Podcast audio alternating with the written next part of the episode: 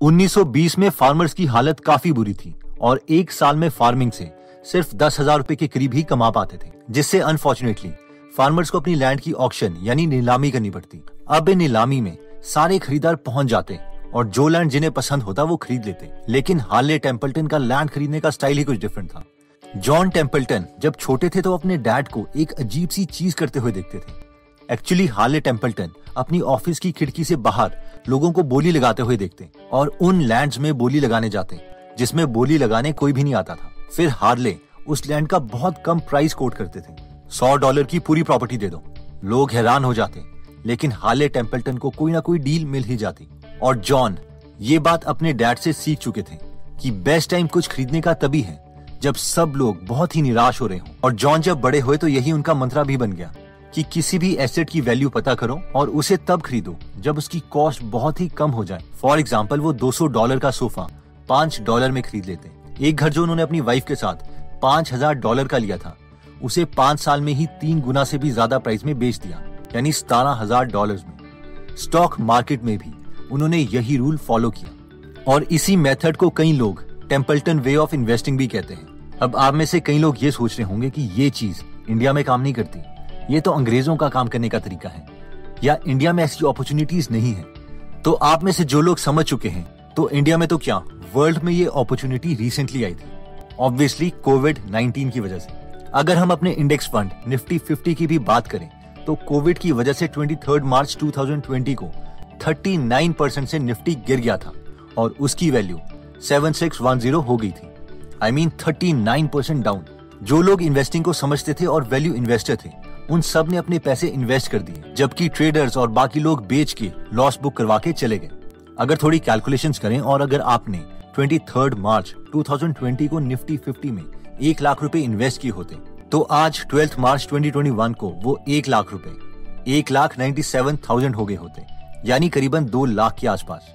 I I mean mean, एक साल से भी कम टाइम में पैसे डबल जिसने एक करोड़ रुपए इन्वेस्ट किए होते उसके ऑलमोस्ट दो करोड़ रुपए हो चुके होते एंड सो ऑन और ऐसी अपॉर्चुनिटीज़ ऑलमोस्ट दस साल में एक बार आ जाती है, जब सब कुछ सेल में मिल रहा होता है।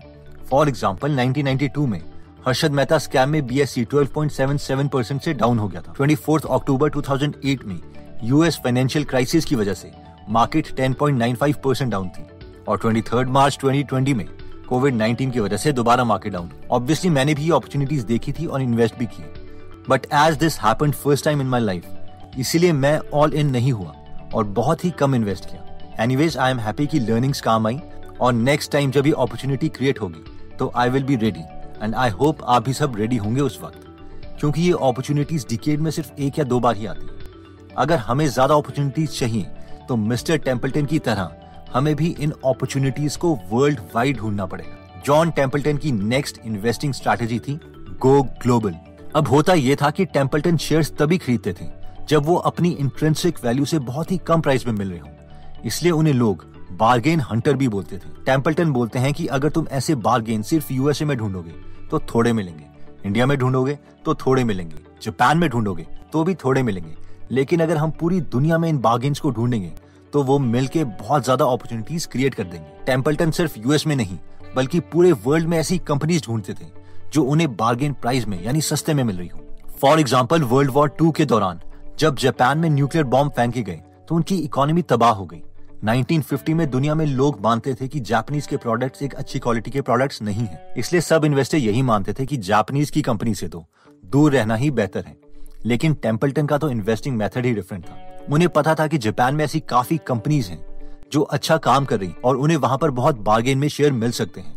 और उन्होंने जापान की कंपनीज़ में काफ़ी ज़्यादा पैसे इन्वेस्ट किए। जापान ने सेकंड वर्ल्ड वॉर के कुछ ही सालों के बाद बहुत ज़्यादा इंप्रूवमेंट भी कर ली। उन्होंने बहुत स्पेशलाइज इंडस्ट्रीज़ खोली, जैसे की camera sewing machine transistor radios industry matters heavy equipment और इवन साइंटिफिक इंस्ट्रूमेंट्स भी।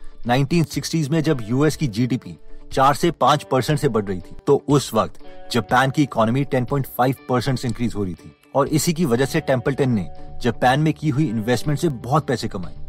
वो हमेशा ऐसे बार्गेन ढूंढते रहते थे। जॉन टेम्पल्टन की ये स्ट्रैटेजी इतनी काम की थी कि उन्होंने टेम्पल्टन ग्रोथ फंड नाम की एक म्यूचुअल फंड कंपनी 1954 में खोली थी और उसे 1992 में फ्रैंकलिन रिसोर्सेज को बेच दिया। अब अगर हमने जॉन टेम्पल्टन के साथ एक लाख रुपए इस फंड की शुरुआत में इन्वेस्ट किए होते तो ये एक लाख 1992 तक दो करोड़ रुपए बन चुके होते। जबकि अगर हमने यही एक लाख रुपए एस एंड पी फाइव में इन्वेस्ट किए होते जो कि यूनाइटेड स्टेट्स का इंडेक्स फंड है तो ये अमाउंट सिर्फ़ दस लाख ही हो पाता। अब आप में से कई लोग बोलेंगे कि सर इंडिया का कोई हमारे टाइम का एग्ज़ाम्पल दो जो इस प्रिंसिपल से रिलेटेड हो। तो अगर आपको याद होगा कि कोविड 19 की पीक में, जब इंडियन मार्केट में भी फॉल आया था तो चाइना ने एचडीएफसी लिमिटेड का वन परसेंट शेयर खरीद लिया था, क्योंकि एच लिमिटेड का प्राइस 40 परसेंट से गिर गया था। यानी two four nine three rupees per share से one four nine nine rupees per share हो गया था। और ऑब्वियसली चाइना ने इसका फ़ायदा उठाया। अगर आज इसके शेयर प्राइस की वैल्यू देखोगे तो एचडीएफसी लिमिटेड करीबन पच्चीस सौ रूपए के आसपास चल रहा है। तो इन शॉर्ट 66 परसेंट राइज यानी अगर आपने भी चाइना के साथ एचडीएफसी लिमिटेड में एक लाख रूपए इन्वेस्ट कर दी होते तो वो आज एक लाख छियासठ हज़ार रूपए हो गए होते। और किसी बड़े प्लेयर ने अगर एक करोड़ रुपए इन्वेस्ट किए होते तो कुछ ही महीनों में वो 66 लाख रुपीस कमा चुका होता। बहुत टाइम लगता है एक करोड़ रुपए कमाने में। बट इन अपॉर्चुनिटीज़ ने बहुत वैल्यू इन्वेस्टर्स को और अमीर बना दिया। नेक्स्ट पॉइंट कहता है कि go bottom up not top bottom अब ऊपर वाले पॉइंट सुनने के बाद मैक्सिमम लोगों को लगेगा कि यस हम ग्लोबली भी डील्स ढूंढ सकते हैं। और फिर दो तरीके से लोग कंपनीज़ को स्कैन करने लगते हैं। एक है टॉप बॉटम अप्रोच यानी पहले ऐसी कंट्रीज़ ढूंढो जिनकी जीडीपी ज़्यादा तेज रेट से ग्रो हो रही हो। और उसके बाद फिर उन कंट्रीज़ में बार्गेन डील्स ढूंढो। और दूसरी अप्रोच है कि पहले कंपनीज़ देखो जो बार्गेन प्राइस पर मिल रही हो, फिर चाहे वो किसी भी कंट्री में हो। यानी बिज़नेस को प्रेफरेंस दो। इसका परफेक्ट एग्ज़ाम्पल है जब वॉरेन बफेट ने मिसेस बी से नब्रास्का फर्नीचर मार्ट का 80 परसेंट हिस्सा खरीद लिया। ये एक बहुत ही फ़ेमस फर्नीचर स्टोर था यूएस का। और जब ये खरीदा गया, ये उस वक्त पब्लिकली ट्रेडेड नहीं था। यानी शेयर मार्केट में ये लिस्टेड नहीं था। लेकिन वॉरेन ने फोकस किया बिज़नेस पर, ना कि कंट्री पर, या फिर इवन वो बिज़नेस पब्लिकली लिस्टेड है या नहीं। तो दोस्तों, इस वीडियो में हमने लॉरेन टेम्पल्टन की book, investing the Templeton way से थ्री पॉइंट्स देखे, जिसमें हमने पहला पॉइंट देखा था जो कहता है invest at the point of maximum pessimism यानी बेस्ट टाइम इन्वेस्ट करने का तभी है, जब सब लोग पैनिक हो रहे हैं। यानी जब सब लोग पैनिक करेंगे तो वो शेयर सेल करेंगे, जिसकी वजह से शेयर का प्राइस कम हो जाएगा। और अगर आपको कंपनी की इंट्रेंसिक वैल्यू पता है तो जब शेयर का प्राइस उसकी इंट्रेंसिक वैल्यू से भी कम हो जाए तो यही सही टाइम है शेयर खरीदने का। नेक्स्ट पॉइंट कहता है गो ग्लोबल अब अगर हमें टेम्पल्टन के तरीके से इन्वेस्टिंग करनी है तो हम तब तक शेयर्स नहीं खरीदेंगे जब तक वो अपनी इंट्रेंसिक वैल्यू से भी कम ना हो जाए. मगर अगर हम सिर्फ़ एक ही देश में ऐसी अपॉर्चुनिटीज़ ढूंढ रहे होंगे तो बहुत चांसेस है कि हमें काफ़ी ज़्यादा वेट करना पड़ेगा. इसलिए बेटर यह है कि हम ग्लोबल व्यू रखें और पूरी दुनिया में ऐसी अपॉर्चुनिटीज़ ढूंढते रहें. जैसे कि टेम्पल्टन ने जापान में इन्वेस्ट किया था और चाइना ने इंडिया में. नेक्स्ट पॉइंट में हमने देखा था कि प्रेफर बॉटम अप अप्रोच यानी पहले कंपनीज़ पर फोकस करें, फिर चाहे वो किसी भी कंट्री में हो। कंट्री से कंपनी में फ़िल्टर मत करो, क्योंकि ये तो सभी कर रहे होंगे। इसमें हमने वॉरेन बफेट का एग्ज़ाम्पल भी देखा था कि उन्होंने हमेशा बिज़नेस को प्रेफरेंस दिया है, और इसीलिए उन्होंने नब्रास्का फर्नीचर स्टोर का 80 परसेंट खरीद लिया था। दोस्तों, अगर आप डीमेट अकाउंट फ्री में बनाना चाहते हैं तो नीचे दिए हुए लिंक से अब स्टॉक्स ऐप को डाउनलोड कर सकते हैं। अगर आप अपने फ्री टाइम में, जैसे कि वॉकिंग कुकिंग जिम या इवन लेटे हुए लर्निंग्स जारी रखना चाहते हैं तो आप गीगल एप्लीकेशन डाउनलोड कर सकते हैं, जहाँ पर 130 से ज़्यादा फ्री बुक समरीज हिंदी और इंग्लिश में फ्री में अवेलेबल है।